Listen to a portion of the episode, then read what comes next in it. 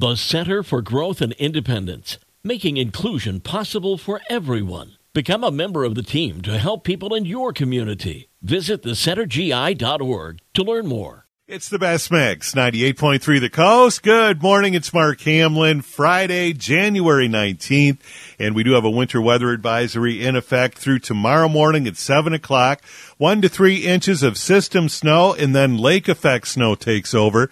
Today's high to be 18 degrees. We'll check in with Carrie Peugeot and get the update in just a minute. And we will update you on any closings that we have here in about 15 minutes. Right now it's time for music news and Ariana Grande will release her seventh studio album, Eternal Sunshine, on March 8th. Taylor Swift tells Consequence.net that she's learned not to react to negative news that she sees about herself. There's one thing I've learned. My response to anything that happens, good or bad, is to keep making things. Keep making art.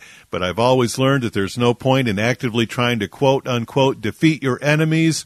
Trash takes itself out every single time. Usher tells Vogue magazine that he hopes his Super Bowl halftime performance will heal and inspire viewers.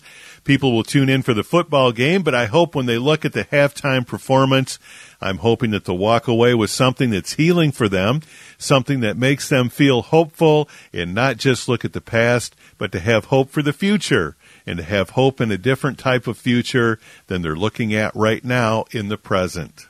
And Billy Idol says the secret to his success has always been living in the moment. As you're doing it, you're working it out. You're not thinking about 40 years in time. Even the new stuff we're doing now, I'm not thinking someone's going to put this on in 20 years. The songs seem to have a staying power and still seem to make sense to people 40 years later. It's really wild because at the time you're not thinking about that. It's purely about what am I doing right now? And that's music news for this Friday morning on 98.3 The Coast.